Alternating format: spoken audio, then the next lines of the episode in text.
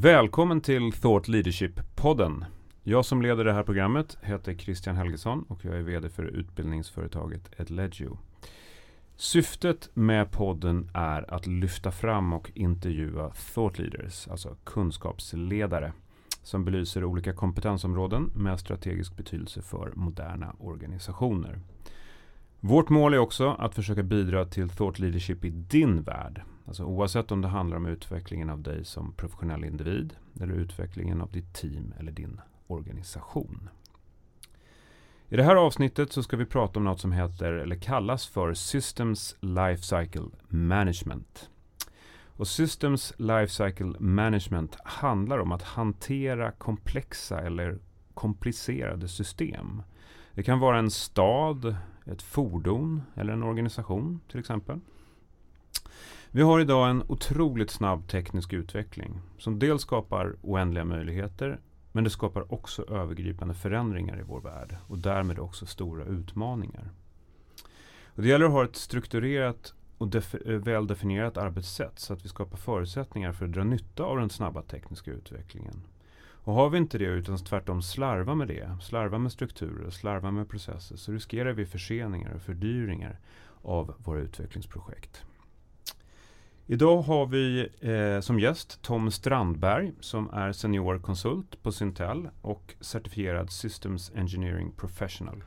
Tom har lång yrkesmässig erfarenhet av utveckling av eh, både företags och andra organisationers förmåga att hantera komplexa och komplicerade system. Varmt välkommen Tom Strandberg. Tack eh, Christian. Ja, spännande att vara här och se vart det här samtalet för oss. Jätteroligt att ha dig här. Du, eh, inledningsvis, berätta lite om dig själv. Vem är du professionellt? Ja, eh, professionell som du sa då, seniorkonsult på Syntel. Eh, har jobbat där nu 25 år och har lite historik innan dess. Så att, eh, under drygt 30 år så har jag väl jobbat med olika typer utav system eller ta ett systemgrepp på olika problem, möjligheter. Då. Eh, och det här eh, har ju rört sig om allt ifrån transportsystem här i Stockholm, i Sverige, i Europa men även eh, under fem år inom FN där vi tittar på glesbygdens transportproblem ehm, vilket gav många intressanta ska säga, insikter i att de flesta problem vi har är inte bara och kanske ibland inte ens tekniska utan organisatoriska, kulturella, politiska, sociala, ekonomiska. Mm. Och det är väl det här eh, så att säga, systemgreppet som har varit i min skalle sedan eh, sjunde klass faktiskt. När okay. vår biologilärare Erik Kapelin myntade dunkade in i våra skallar att ett system ett sammansatt helt vars delar är inbördes beroende. Och det har ju varit både kan vi säga välsignelse och en förbannelse genom åren därför att um, det här innebär ju att man måste se saker och ting, eller man ser saker och ting från olika perspektiv. Och ingenting är längre riktigt svart eller vitt utan uh, det går alltid så att säga att vända på saker och ting. Och det, mm. det är otroligt fascinerande men samtidigt som sagt ibland då jobbigt om man inte har rätt metoder och inställningar. Det är, alltid, det är lite jobbigt att alltid ta ett helhetsperspektiv. Det, det är det ju och det är därför vi jobbar med att försöka hjälpa organisationer att bli bättre på, på det. Mm. Mm.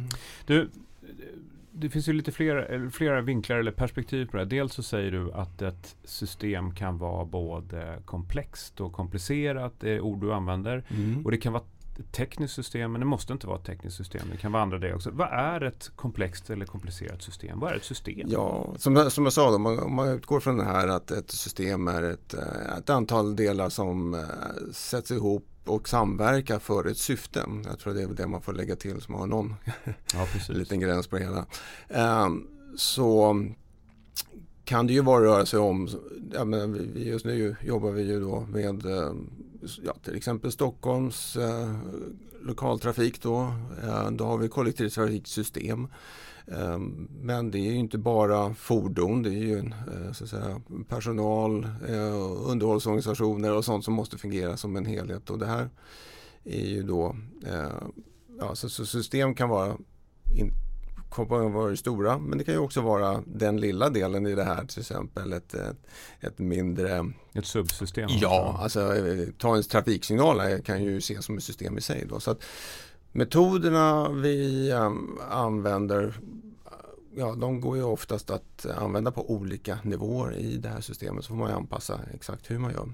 Men du frågade också om det här ett, ett komplext eller komplicerat och jag tror det är också viktigt. Det finns ju ett ramverk som heter Kenifin, Synefin om ni googlar på det. Um, där man då delar upp det hela i, lite, i fyra rutor, kaotiskt, simpel och där jobbar vi väl inte så mycket. Men vi jobbar mycket i den här gränsytan mellan komplicerade och komplexa system då, eller situationer kan vi säga. Där då de komplicerade det kan ju fortfarande vara ett, eh, om du tar norra länken till exempel, det är ju mm. inget simpelt, enkelt system utan det är ju ett komplicerat system. Eh, men vi har byggt tunnlar under lång tid. Vi har en historik, vi har erfarenhet, vi har en best practice mm. att luta sig på.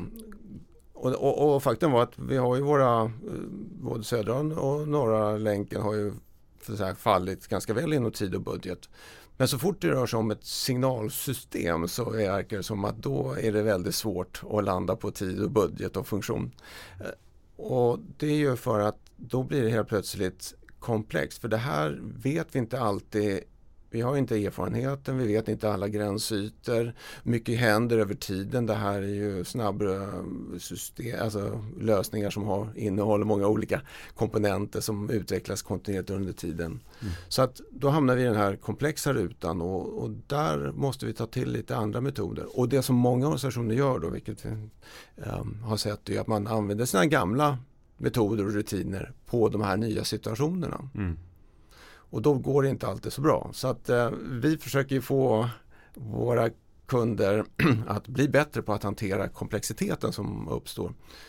Och komplexitet har vi nästan alltid när vi slänger in en människa i systemet också. Mm. Um, så där kan man säga efter ett tag då kanske man hamnar över snarare i en komplicerad utan att hitta ett sätt att arbeta då för, för det. Men uh, det handlar om ett ett annat tänk, ett annat eh, litet systemskifte även i organisationen. Då. Okay, så mm. då har vi övergripande fått en liten bild av vad ett system är för någonting och, och skillnaden mellan komplexa och, och komplicerade system. Eh, sen i, i titeln för det här avsnittet så har vi också slängt in livscykel. Mm. Så Systems Life Cycle Management. Vad handlar, ja, vad handlar det. det om?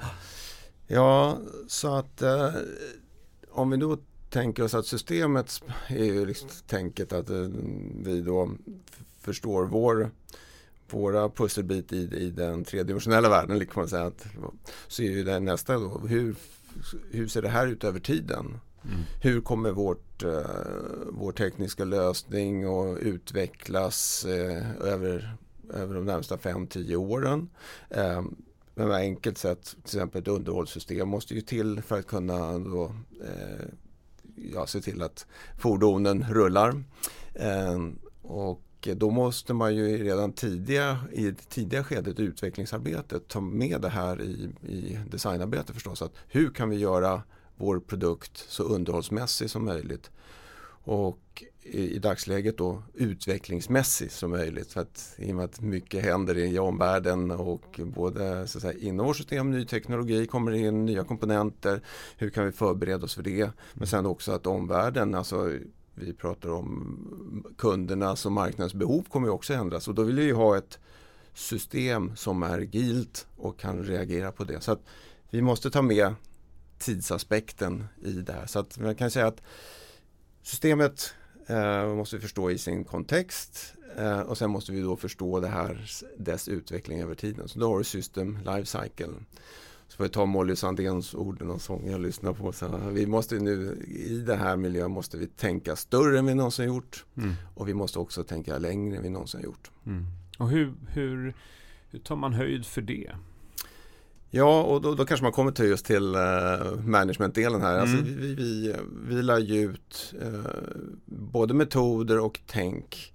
Men, men sen är det ju viktigt då att man uh, går till sin organisation och tittar på att här är inte inte bara metoderna och verktygen. Alltså många ringer ju oss och säger det här med System Lifecycle Management eller kravhantering eller Systems Engineering låter jättespännande. Vilket verktyg ska jag köpa? Mm. Och då blir man inte så mycket bättre oftast. Eh, fool with the tool still fool. Men kan man dessutom då ta ett helhetsgrepp på det här, det vill säga att du tittar över hur ska jag jobba? Hur ser organisationen ut? Vilken styrning och ledning har jag? Hur ser vår informationsapparat ut? Har vi gemensamma begrepp? För det är också någonting som händer idag då, i, i det här eh, att managementdelen är ju att vi jobbar ju mycket mer över olika organisationer. Mm. Och helt plötsligt måste vi kunna eh, ja, samverka och då gäller det att vi har en gemensam begreppsapparat. Vi behöver kanske inte jobba precis identiskt men vi måste förstå varandra och vi måste kunna utbyta information. Ja, det låter dels som att det kan vara många olika yrkesroller i en organisation som kopplar in på det här systemet och som måste samverka för att få det att fungera. Men det kan också vara externa Absolut. organisationer? Ja, ja. Jag. Men nästan alla större företag idag då jobbar ju med eh, i kollaborativa miljöer med externa organisationer. Mm. Men man behöver inte gå så långt. Man kan bara titta i sin egen organisation. Mm. Ha, har vi gemensam begreppsapparat? Mm. När jag säger validering, betyder det samma sak för mig som för dig? Mm. Det, det är väldigt mycket så, som begreppsförvirring. Och det här accentueras ju också nu när man går över mer och mer mot eh, att automatisera saker och ting. Man, vi jobbar ju mycket med Industri 4.0. Då får man inte slarva med sina begrepp och sina informationsobjekt. Liksom. Mm. Men om man tittar i en modern organisation idag och, och arbetet kring system. Eh, vilka är det typiskt sett som arbetar med det här? Vad är det för yrkesroller som är inkopplade?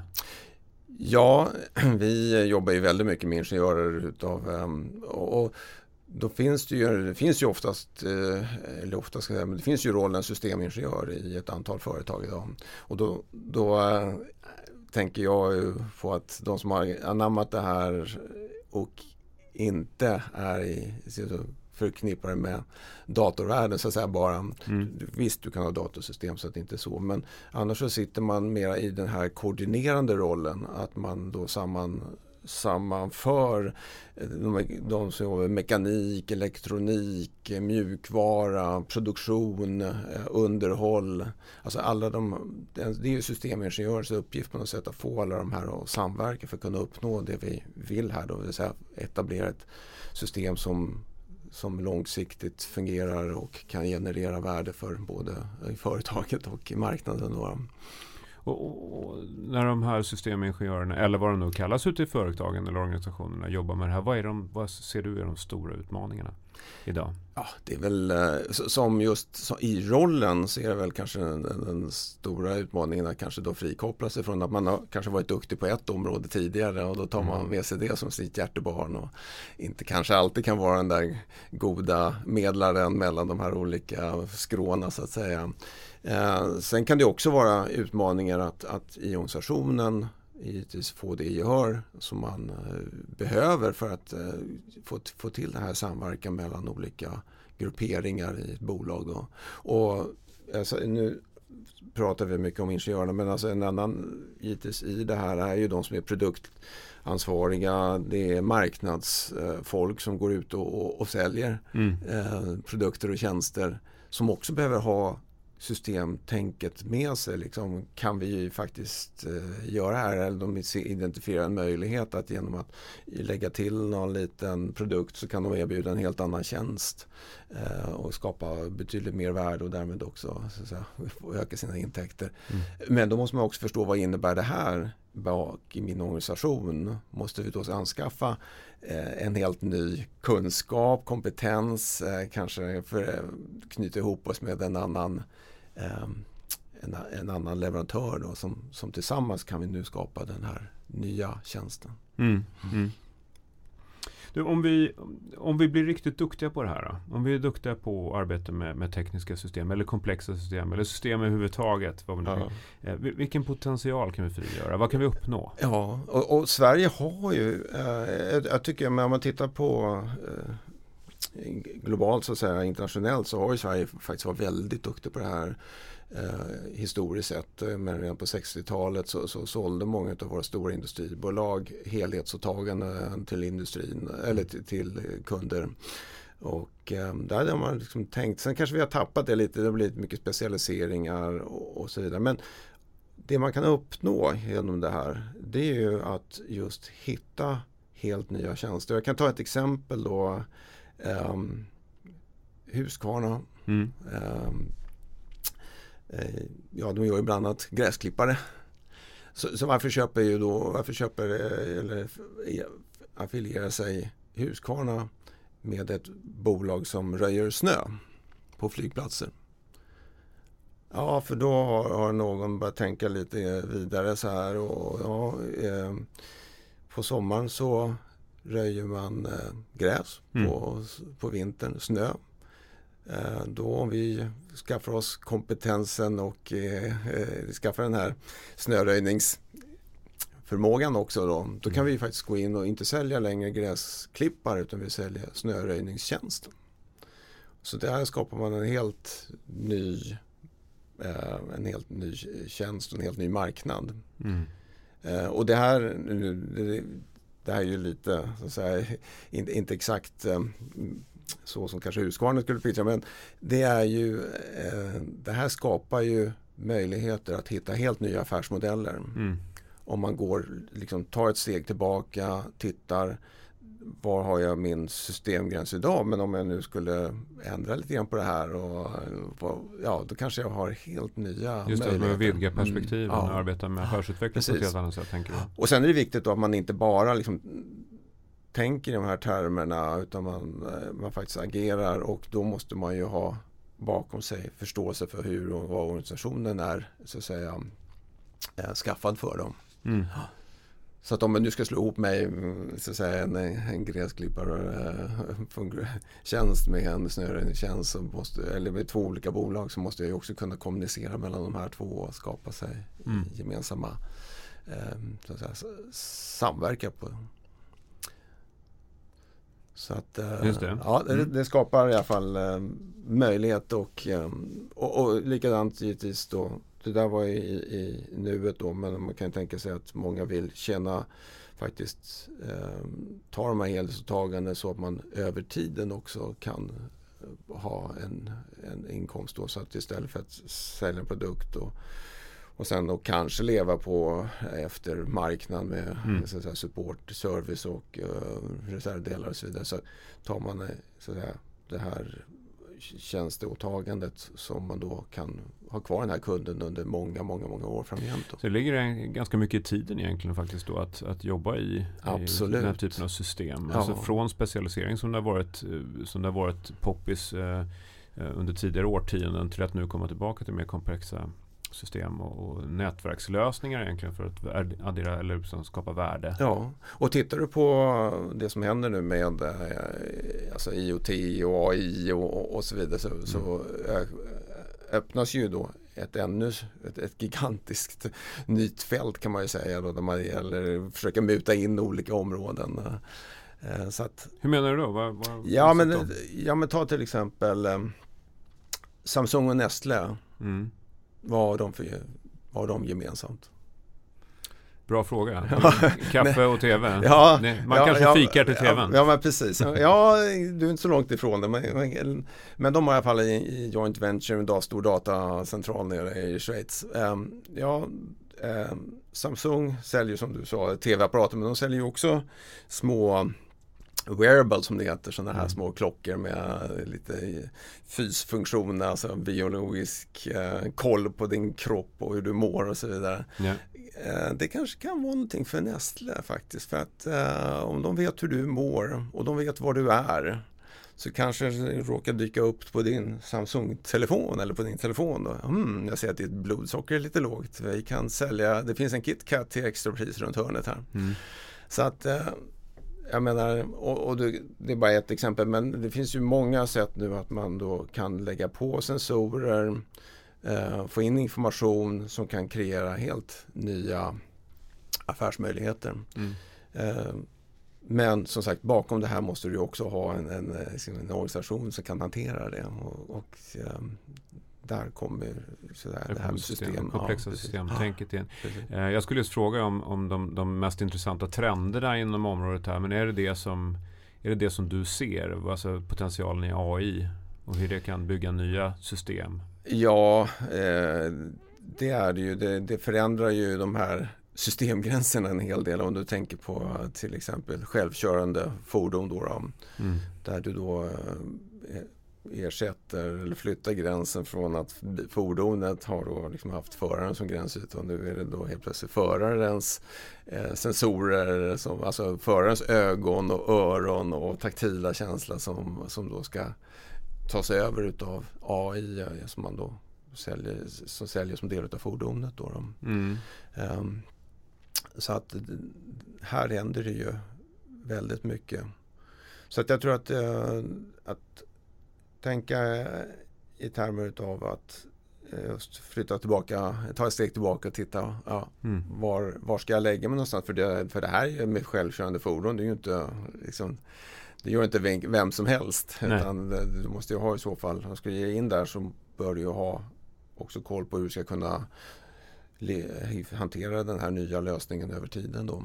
Oerhört spännande område måste man säga. Det ligger väldigt, väldigt mycket i tiden. Ja. Det här med komplexa system. Ja, mm. elektrifieringen är likadant och vi, vi, byter kraftkälla och så tror man ja det är väl inte så svårt, det är bara en teknisk fråga. Ja, det är väl ganska lite teknisk fråga ibland.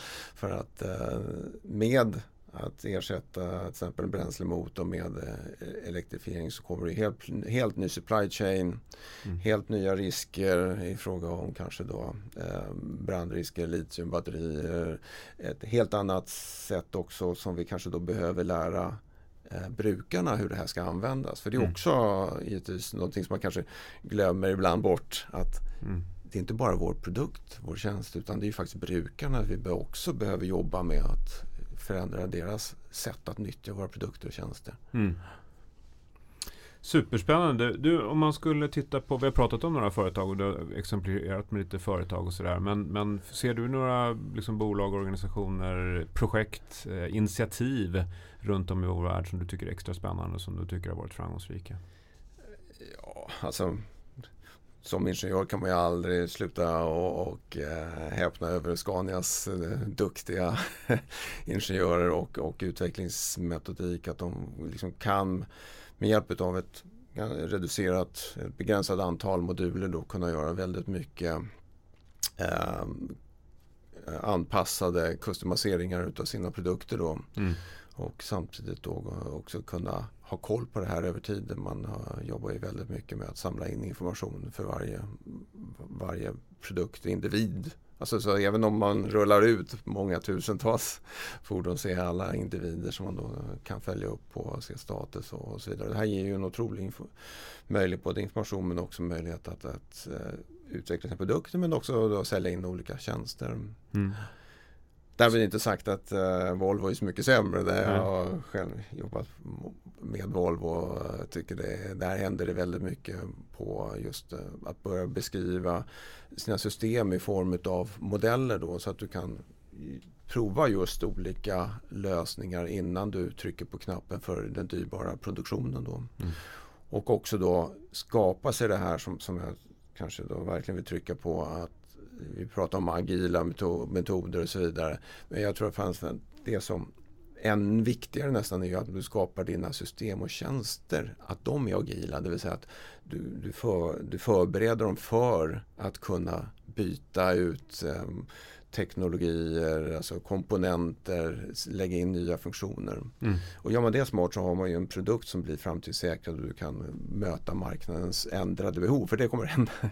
Ja. och, och, ja, och där finns det flera, men vi har ju Saab, deras Gripen är ju också ett, ett, ett sånt eh, praktexempel där man då faktiskt har egentligen hela eh, flygplanet men också dess stödsystem då modellerat och kan titta på olika konfigurationer. Man säljer de här till, till olika länder med olika konfigurationer och sen har man då en konfigurationsledning som är, är enormt liksom, kontrollerad och duktig på så att man vet mm hur de här ser ut.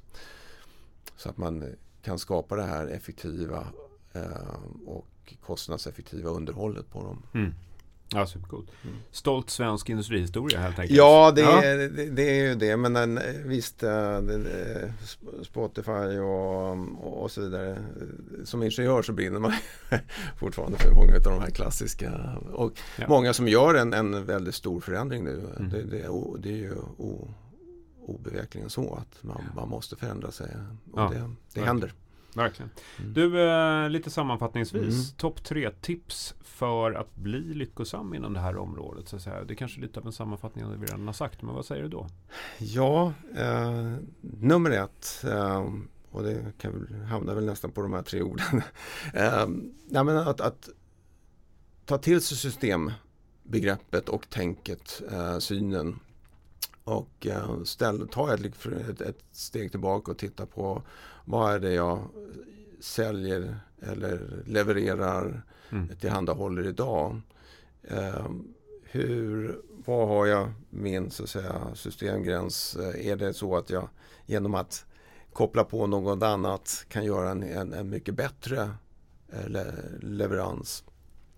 Um, för att där, där finns det väldigt mycket att, hämta mm. oftast. Eh, och, och, och sen då så, så, så, att det är det här med att tänka lite större än vad vi kanske gör normalt sett.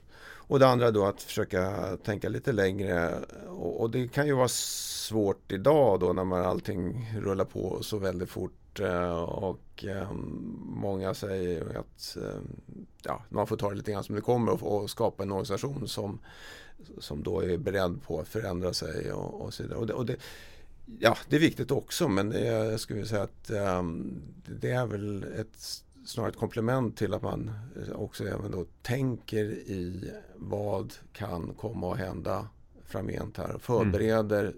vårt system, alltså vår, vår, vår produkt, vår organisation då för att kunna göra, genomföra förändringar. Så att, ta, ta livscykeltänket, dra upp scenarier, um, jobba lite med det. Uh, och sen får man vara beredd att ändra sig. Och att vara då, den tredje punkten är väl att då behöver vi ju se över organisationen. Så just det här med managementdelen. Och där tror jag att det är väldigt viktigt att uh, få upp de här bitarna som jag sa. Då, liksom, att man får en uh, vissa metoder på plats Mm. Uh, givetvis det vi jobbar med som, som sysselsättning, att, så att säga, kunna knyta ihop olika discipliner, titta på problemet ur sin helhet. Um, men, men också då kravhanteringen som blir och, i många eh, sammanhang då ditt sätt att överföra ett behov till någonting som de kan ta vidare. Alltså ja. det, det, blir, det blir som en, um, en en förmedlare av behov mm. till, till motlösningen. Och den krav kan man skriva kontextuellt, man kan göra det i form av modeller och så det finns många sätt att, jobba där. Så att det är viktigt. Och, och sen har du det här med att, att tänka långsiktigt och där finns det ju metoder, man blir lite deprimerad ibland då när man var beredskapslager och, och så vidare. Då, så att man inte mm. har haft en liksom, bättre framförhållning. Eh, och det finns väldigt vedertagna metoder som funkar som vi har jobbat med i 30 år. Då. Ja. um, de går att nyttja för det här. Att man ja. pratar om ILS, Integrated Logistics Support. Och, och, slutligen då konfigurationsledningen som skapar dig en plattform att, där du har koll på dina prylar så att du kan göra mer med vad du har. Alltså göra varianthantering, eh, leverera ut saker och ting som du då kan ta ett helhetstagande på för att du vet vad som finns där. Och, och där är vi inne nästan på, på eh, nya eh, poddavsnitt. Ja, okej. Okay. Ja, precis. ja, nej men då, och sen då liksom att man får till en, en, en bra terminologi och information över det här över i organisationen. Så att um, det finns inget, alltså, det, ja, tre stora bitar. Att, Även att, svaret är komplext. ja, ja, nej men det är klart att det är ju ingenting man, man gör på en dag i en organisation. Nej, utan det, det, det, tar sin uh, tid men man, man kan alltid börja med någon del i mm. det här. Men man, först återigen, alltså jag tror att det är viktigt att man skapar sig någon slags övergripande bild. Mm. Uh, och sen så ser man var någonstans kan jag börja i den här resan någonstans? Vad ger det mest nytta för mig just nu? Och uh, visa på goda exempel. Då börjar det här liksom uh, hända i organisationerna. Avslutningsvis. Mm. Om du skulle titta ut och spana utåt och, och titta på någon thought leader som uh, inspirerar dig uh, eller er i er vardag. Vad, vad, vad ser du där ute då? och kanske också för de personerna som lyssnar på det här och, ja. och tänker hur, hur kan jag ta kunskapen kring det här vidare? Ja, eh, ja alltså det är klart att Ehm, just nu så har vi ju Greta Thunberg som är lite för många tror jag, inklusive mig, när man börjar prata om. För det är verkligen ett praktexempel på att vi måste tänka i termer av system. Ja. Sen måste vi också agera i termer av, av system. Då, så det är väl liksom nästa grej där vi ingenjörer då kan hjälpa till. Ja. Um, men uh, mycket av den inspirationen som har väglett mig och jag tror många i, inom det här området är ju då, det finns en stor internationell organisation som heter International Council on Systems Engineering. Som då, Ta det där lite långsammare. Ja, International. International Council on Systems Engineering, eh, okay. förkortat INCOSE. All right. Eh, vi har en svensk del här också i, i Sverige på det. Eh, men där hittar man väldigt mycket information om de här delarna eh, och inspiration. Och det intressanta är ju hur det här har skiftat kanske från att ha varit en, en, en, en klubb som idag i och för sig består av eh, 17-18 000 systemingenjörer runt om i världen. Men från att kanske varit från början fokus ganska mycket på det, försvar och tekniska system till att idag eh, prata om systemtänk för att lösa samhällsproblem. Ja. Eh, till, eh, vi är med och medverkar i en utveckling av en ny standard för, för smart cities. Eh, ja, Industri 4.0 har jag nämnt. Alltså, så att mm det finns ett helt annat uh, spännvidd nu i den organisationen och det tycker jag är jättespännande. För att ska vi lösa världens problem så måste vi göra det från ett systemperspektiv. Och... Superbra, det var väldigt fina avslutningsord också på den här, eh, det här poddavsnittet. Eh, tiden går. Eh, vi ska avsluta nu. Jag tycker att du har bidragit med en jättefin eh, beskrivning av vad det här är och hur man kan arbeta med det. Ja, tack. Stort tack för sagt, att du var med, ja, Tom. Det, som sagt, eh, jag tror att eh, när jag väl får stå och berätta och ha en liten tavla bakom mig, då, mm. då blir det kanske ännu bättre. Nej, superbra. Stort ja, tack för din medverkan. Fint, tack.